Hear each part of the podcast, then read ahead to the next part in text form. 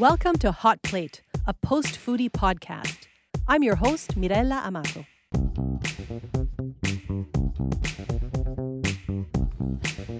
Today on Hot Plate, the mental health crisis in hospitality, tricking your taste buds, and saving your seed. Joshna, how are you doing today? Hey, I'm well. I'm well. Still hanging out, still in quarantine, uh, but things are good. Things are good. How are you? It, it's a new normal. Yeah. It really is.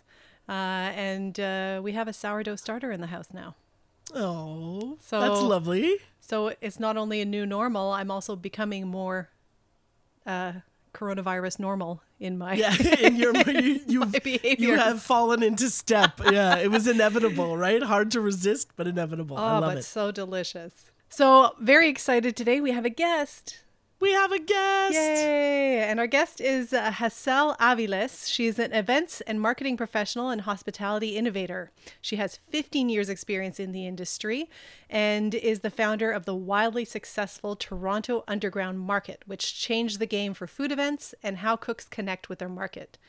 She also co founded Not Nine to Five, which is what we're going to be speaking to her about today. Yes. And this is a Canadian community nonprofit initiative focused on normalizing the struggle with mental health and addiction for the hospitality, food, and beverage industry, something I think that is especially relevant right now.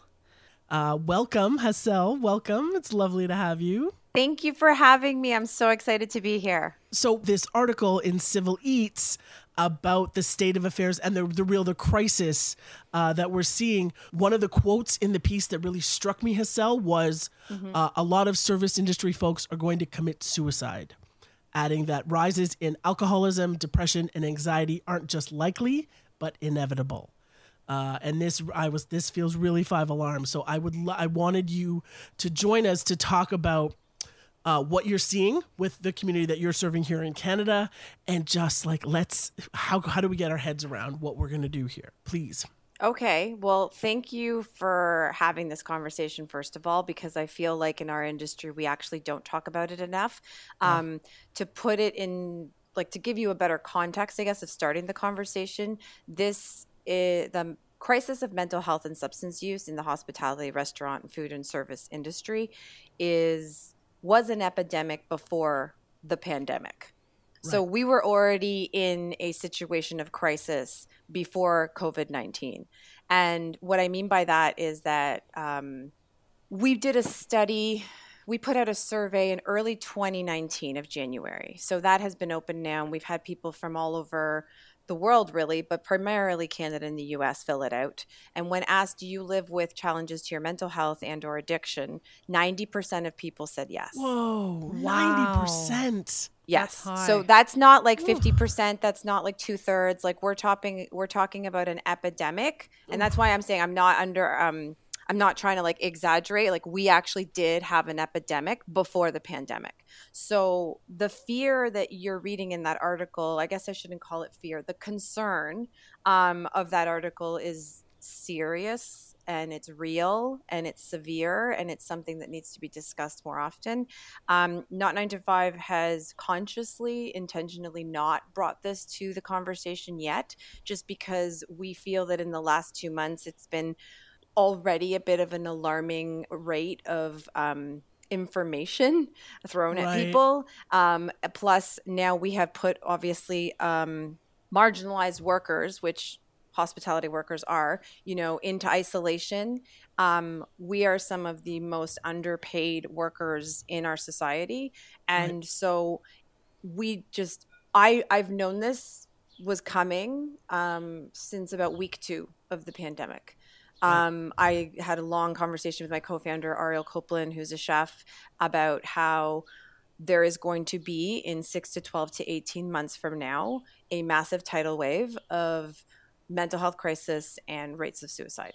Just because when you start to do the research uh, of recession and economic distress, according to the Mental Health Commission of Canada, those are, you know, economic distress, job loss, and debt are three of the huge factors for increase in suicide. And that is exactly what we find ourselves in currently. Um, plus, you add in isolation, which Yeah, is frankly say, the right. enemy of mental health. So, you know, our brains are wired for connection. Um, I try to use the term physical distancing because I don't agree that there should be any kind of pause or any kind of stopping of social connection. Um, we desperately need social connection, actually, more than ever before. Our brains are wired for it, but especially when you're in crisis, you know, there's a lot of really, you know, well-known research doctors that claim, you know, their their take on it is that the opposite, you know, of addiction is connection. And, you know, I would argue that the, you know, that that is something that we can't forget during this time. The other thing I wanted to point out is that our industry unfortunately has a lot of archaic principles that we still hang on to and as terrible as this pandemic is in a way it does give us opportunity for change.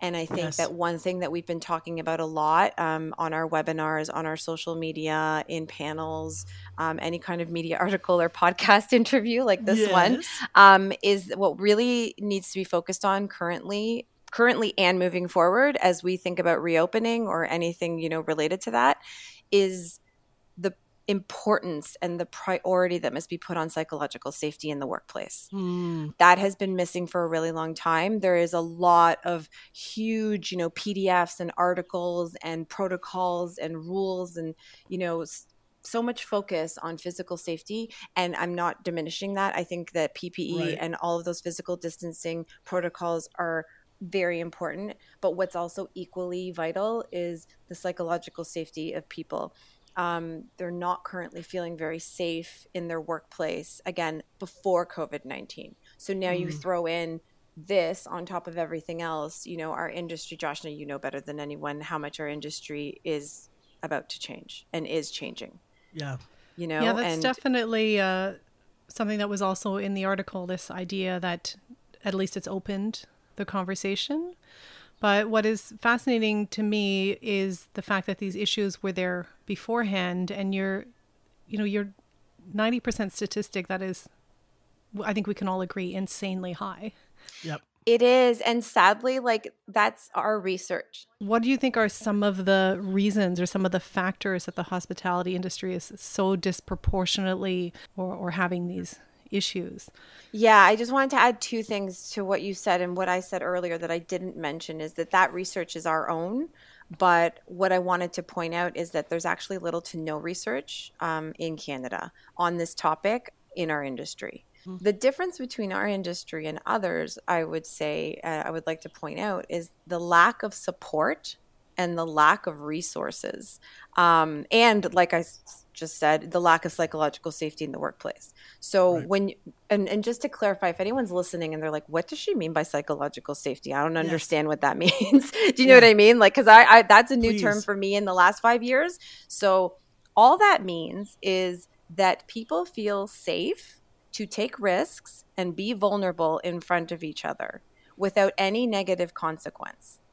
And when I Hmm. say that, that means like I can be vulnerable. Like Josh, if I work for you, you're my boss. I can be vulnerable in front of you. I can tell you something about that I'm feeling, you know, that I maybe around anxiety or depression, or maybe even just like anything that makes me feel vulnerable. And that I'm not feeling like my job is at risk. Like I'm Mm. not feeling like you're going to fire me or you're not going to promote me now to the next level of management because you're going to look at me in a different way because I was just vulnerable in front Yep. of you and shared something with you.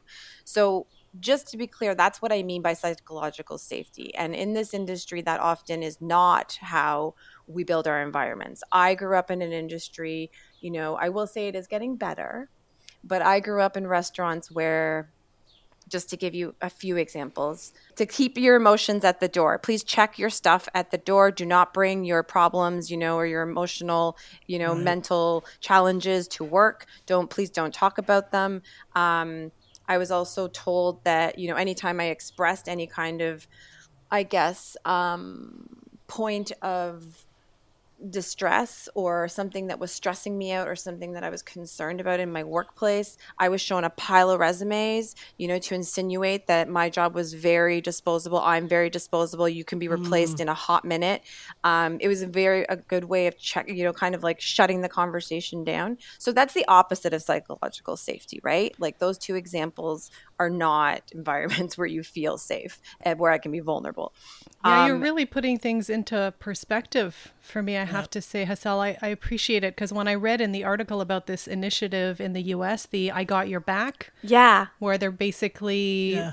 Um, letting people know that yes or they're training some people on the floor to be available to talk and they're wearing a purple armband to say yes. you know um, you can talk to me if you want to and i thought this is really basic but yes. now that you're giving me this insight into what is clearly the the culture right that's it seems yeah. to be the way things are quote unquote i'm seeing the value of this and it's really you know what you're saying is really resonating especially what i found especially interesting in the in the article about the i got your back initiative is the fact that the founder didn't even acknowledge that he needed help and he was making right. this for other people and then he had this moment where he realized i'm also struggling so it's it seems to be so systemic and yes. so part that it's uh it's repressed and it's just really yes. really stigmatized to be talking about this at all it is and um i i love that you're bringing up his organization. So Patrick Mulvaney is the founder, and he's a chef, a very good friend. I adore him. I love giving oh. him credit, and I love talking about him and the work he does. I got your back.org is the website if anyone's listening and is interested. Um, Patrick Mulvaney lives in Sacramento, California. He's been leading this conversation for the last little while in the U.S. out of California. Um, him and I are in touch often, and I've actually met him when he came to Toronto. I had the privilege to sit down with him, and his story is really important. He lost a lot of people. There was a number of suicides that all happened within six week period, and mm. that's what caused him to create "I Got Your Back." I I I want to also emphasize that he started something that I I'm looking. I've been talking to him for a while now about bringing it into Canada. But one of the fundamental principles behind the "I Got Your Back" program um, is this anonymous way to check in with your team when you first show up to work. So you know, Josh, like when you get to a restaurant, you have to like log in and you clock in for your shift. Yep. So the idea is that as you do that, you also check in like kind of what color you're feeling. So I may not be giving this the right colors, but bear with me. Um, there's three colors. There's the kind of like a green, like a stoplight, green, yellow, right. and red and the green is you know that you're feeling great. The yellow is like you're you're okay like you're halfway there but you're also dealing with some stuff. And the red is like mayday i'm fragile you know i'm not okay today. And so what happens is that people check in with a color that they're feeling. And then when you do lineup so before a shift starts in restaurants for anyone that doesn't know or cafes or hospitality in general you usually do a lineup quote unquote. And at that time is when you kind of go over daily specials or whatever else is happening that day. As you do that, the managers pull out all the colors. And what they do is they bring it to everyone's attention that, for example, just as this hypothetical example, that day we may have uh, 10 people on the floor or 10 people in the restaurant, in the kitchen, and on the floor, back of house and front of house, do it. We have eight people that are feeling green, we have two people that are feeling yellow, and we have five people that are feeling red or two mm. people that are feeling red, even if it's one person that is feeling red. And it's yep. not about pointing who is feeling what, it's just about this is how everyone is feeling today. Let's show up with extra empathy and compassion because now we know that 20% of our team or a third of our team mm. or whatever the number is that day is really not doing okay. Right. So it's not about getting into people's problems because this is another thing that I think is a big misconception with mental health. People are so afraid to bring it up because they feel like, well, I'm not a counselor, I'm not a mental health professional, mm. I can't help you. That's okay. You're not meant to actually help them. Um, I took mental health first aid a couple months ago, and one of the biggest things they teach you is that it's really just about listening. Mm. And it's really just about validating someone's experience. So even just saying something like, you're having a natural reaction to an abnormal event. I mean, in the same way, if I broke my leg in front of you, right? I wouldn't want you to cast me up and give me surgery. Right. But I would want you to maybe call 911 and get me to the help I need. It's Yep. the same thing with mental health first aid. It's it's quite elegant, actually. It's, I'm I'm very impressed. If I ever run a kitchen again, I feel like I will employ this. I think it's uh, fantastic, but I, I have to pull out another quote from this article, which takes Yeah. one further step back. Yeah. And honestly, it hit me very hard. I'm hoping maybe both of you can comment on this because uh, it made me realize that the the issue goes beyond the the, the kitchen or the, Yeah. the restaurant itself. And it said, Many workers hope the most important lesson society takes from all this is simply remembering that the people preparing and serving the meals they eat in and out of restaurants are humans with feelings. Oh. Yeah.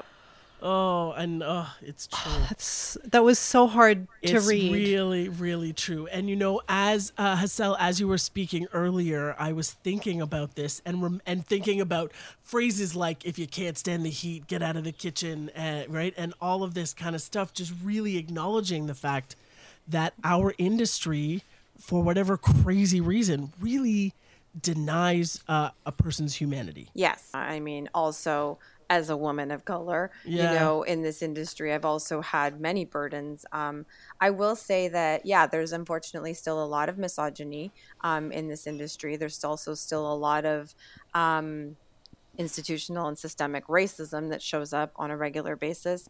Um, but to the point that Mirella, like quote that you read, I I think you're right. This issue is not a back of house kitchen issue. This is actually um, something that seeps into every corner of the industry, and I would argue from also top to bottom. So whether you're an owner operator or industry leader, all the way down to being you know entry level culinary school student, or even um, customers. or customers. So the thing I wanted to point out on your on your quote that you read though, there is so much focus and I, and I don't mean this in a flippant way to take away from you know sustainability and the sourcing of ingredients and all of that but there is so much focus on the sustainability um, and the ethical treatment of animals or ingredients Mm, and there's not the same equal focus on the ethical treatment of humans and of the people Wow. that work in this industry so and of the people producing and making and serving this food. Mhm. And I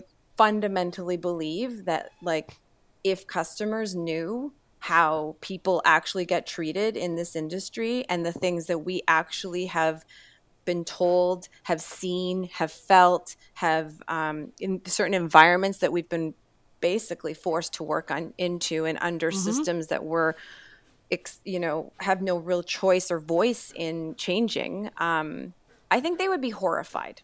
Um, i did a post about this actually i did a video on instagram yesterday about this because it is something i've been really silent about for most of my career but i'm kind of at the point especially right now i think with pandemic and isolation and all of the you know horrific um, demonstrations of racism, I just kind of hit a point where I just, you know, I'm I'm really really offended by the silence on these Mhm. issues. I'm I'm kind of over the silence. I, I really now believe that silence is violence, and I really Mm. think it's important to point out. And actually, in my video, I encouraged. I said if any people that are listening to this that are not from the industry, if you're a customer and you just like to eat out, you buy food from restaurants, bars, you know, or whatever, I really encourage you to ask the owners of the business or ask the people, you know, what's being done about mental health in the workplace, what's being done about, you know, addressing these issues? Because unfortunately, you know, in our industry, I feel that we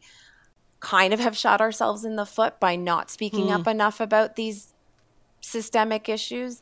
Um, and I think there's a lot of also to be said around not explaining the financials behind this industry. The margins Right. that restaurants work under are horrifying. If anybody doesn't know, they're between like 2.8 and 4%, um, compared to many other industries where profit margins are 19%. Um, so it's, it's with not, a lot less work. we right? have, with a lot less. we have a lot yeah. of physical and emotional labor that we put in and you're right even our own government doesn't really acknowledge some of our um, some of our labor in the same way as they acknowledge other kinds of skilled labor. What a madness that an that an industry and a culture with such influence and position is so is so um, negligibly uh, resourced and considered. Let's say, right? That seems to be the, the the the nut of the issue that we really that we as people in the industry really need to start focusing on. Absolutely, and I think like two final things I'll say is like number one, like there is reasons there's historical context for a lot of this i mean if you look into the history of restaurants tipping um, you know right. there's a lot of things and also the brigade system like yep. if from france like the cuisine de brigade the brigade de cuisine if you google that i highly encourage you to google that. Um, you know there's a lot of implications. Anthony bourdain wrote about it years ago um, you know and the it seeps out though. So it's not just the kitchen as Mirella said. I mean anything that happens in the kitchen seeps out to the rest of the of the establishment. And not just restaurants. I'm talking cafes hotels any kind of hospitality outlet. Mm-hmm. um, and and the final thing on the government piece is that like yeah, a lot of things now are thankfully being you know talked about more. Um, we recently launched a YouTube channel, and if you go to our website www.not9to5.org um, and you click on our YouTube channel, we actually spoke to an MP about this recently about the our fear of suicide coming, and she was really wonderful enough to reiterate what we had expressed to her and she talked about it to the house of commons about how there is going to be this wave of suicide coming in the hospitality industry because of all of these things and because this was an epidemic before covid-19 um, but our government doesn't even really support us fully either because we can't use our ohip card to pay for therapy Right. Right. And there's still a lot of mental health resources that are not treated in the same way as physical health is. So it's really exciting because it's a time of opportunity, but there is a lot of work to do and a lot of change mm-hmm. to come. We've got a mountain to climb, but awesome that we're at least talking about it. I know. Thank you for right? putting a spotlight on this conversation. Yes. Thank you to both of you. It's so wonderful. Yeah, Hassel, please remind people once again what the website is, and uh, i can say I had a look, and it's it's full of fantastic resources. Oh, thank you. Yes, it's www. Not the letters N O T, number nine, letters T O, number five dot org. So www.not9to5.org. Um, we named it that because there is nothing about mental health or our industry that runs on the hours of nine to five. That's great. And I, we also wanted to take a moment to acknowledge that these are challenging times for a lot of people. So, uh, for those of you listening, if you're struggling at all, please reach out for help. You can text the word home to 686868 in Canada or to 741 741 in the US to connect with a trained crisis responder. In Canada, we also have a crisis line you can dial to speak live, which is 1 833 456 4566. And I got all of this information on the not9to5.org website. So thank you so much again, Hassel, for coming in and putting these important resources out there.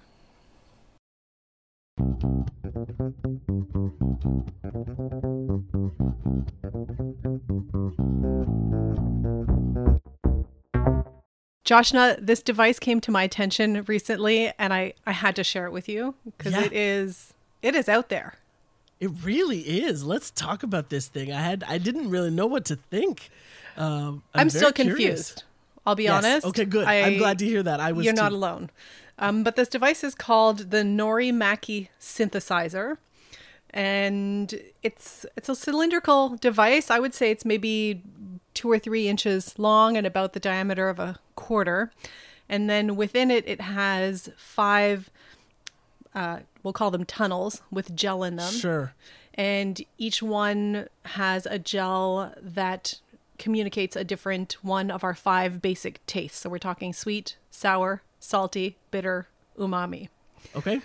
Well, I have recited those so many times over, and every time I have a little moment of anxiety where I'm like, "Please don't, brain, don't fail me now." yeah, don't forget. right? Don't forget. Sweet, sour, salty, bitter, umami. I should be able to rattle them off, no problem. But there's always that moment. Um, anyway, so so then the way it works is you put this device on your tongue, Right. And there are little um, dials that you can use to dial up different tastes, so bitter, sweet, salty, umami, so on. And apparently, it tricks your tongue into being able to taste things. So some of the things listed in the article, I remember sushi and right. gummy candy. And I, I just find this baffling.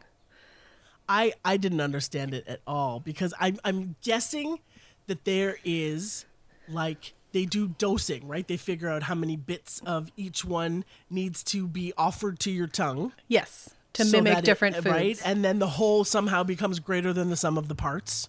Yeah. in your experience, right? And you because couldn't you have the same like are there infinite permutations and combinations of these of these flavor elements? Yeah. Because right? Because Well, it, it sounds like okay. there must be. But okay, so you said something there that I need to jump on because this is where I get confused. You said flavor elements, Right. but flavor doesn't come into play at all here. So this it's is just the taste. five tastes. So it is ah. So really it's interesting to me, Right. right? That's wild. So it's really this this curiously like really superficial sensory piece that's not connected to flavor or or like anything that goes further into your mouth. As it's it not would be. it's not spitting out, you know, orange, citrus, you know, cinnamon. No, it's just spitting out sweet, sweet, sour, salty, bitter. Oh no, umami. Um, so I guess to, I, to do sushi, you might put a, a high dose of umami, a slight dose of sweetness, the and saltiness some the uh, soy and some and the saltiness. nori, yeah. But what's really interesting to me is this must be one of those situations where your brain fills in the blanks. Your brain does Right? the work uh, to get to the closest, most familiar piece. Yeah, uh, and there's a Right? term for it. It's, I think it's called filling, and we know that with sight, it's quite common. I'm sure you've seen those. There's various. I couldn't find one to prep for this Uh-huh. podcast. I would have loved to pull one up, but different tricks online where that you know there's a sentence and something's misspelled or a word is missing, Totally, and then after yep. they're like, "Ooh, check it again." We just Yes. t- left a word out, but your brain automatically filled it Did in.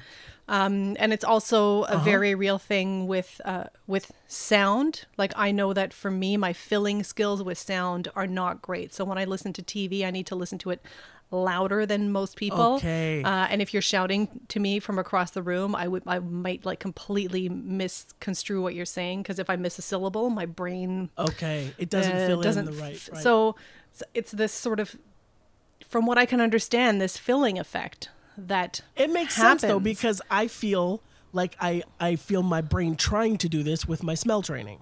okay, Right? I feel like I feel my brain trying to fill in the space. I just don't have the memories to fill in the space. Right? But but the urge, I, I'm aware of the urge that's that's attempting to, to happen. Uh, and I just don't have the data to fill it. That's cool. So this is Yeah. tapping in to that. For sure. If I, I felt that that now makes sense when I understand that we're just talking about this superficial experience on the tongue. That's funny to me that Right. what is confusing me makes sense to you.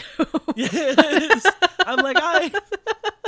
It's this glorious complexity that we all are. yes. Um, it is, I, like you, I'm having a hard time figuring out what a practical application of this would be other than the novelty of it, yeah. right? And I don't, I can't figure it out. uh, it says, you know, it can help you recreate the satisfying feeling of like eating a piece of dessert or whatnot, but without the Ah, calories. Lies. I don't think And- so. I'm sorry. I mean, taste is definitely part of the joy of eating, for example, a piece of chocolate cake. But another piece of the joy is that, you know, the texture. Richness. and Come the on. richness and the mouthfeel. Right? It's not just And the contrast between frosting and cake, yeah. I mean, right? That ratio is so key. No. yeah. I you know if that was the case, we could just you know just grab an essence of chocolate and spray it on our tongue or whatnot, and that would Well, this do is the it. trick. And, and, and maybe there are a lot of people who would have us do that, but that's, I'm not, I, yeah. It is, it's interesting though because now that you've mentioned your training, I wonder if this device could be used for for training with people whose For taste training taste. might That is have- Hmm. true. Oh, that's a good one to sort of kickstart. It's like a jump start uh, to get the memories and the, that brain messaging back up and running. Yeah, but I think for the like time that. being, it's just a novelty device, and is. I I'm going to go ahead and say one that I would love to play with. I Uh, mean, me too.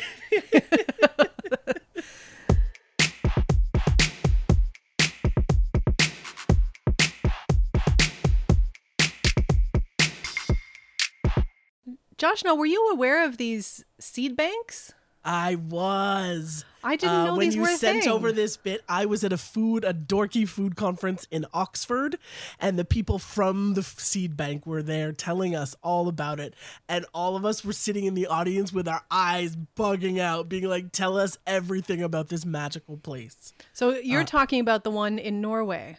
Yes, But did you know that this is a thing everywhere? Like there's tons of seed banks? I have heard because there's another one in the UK somewhere, and then I think there's actually one on the continent here in North America somewhere.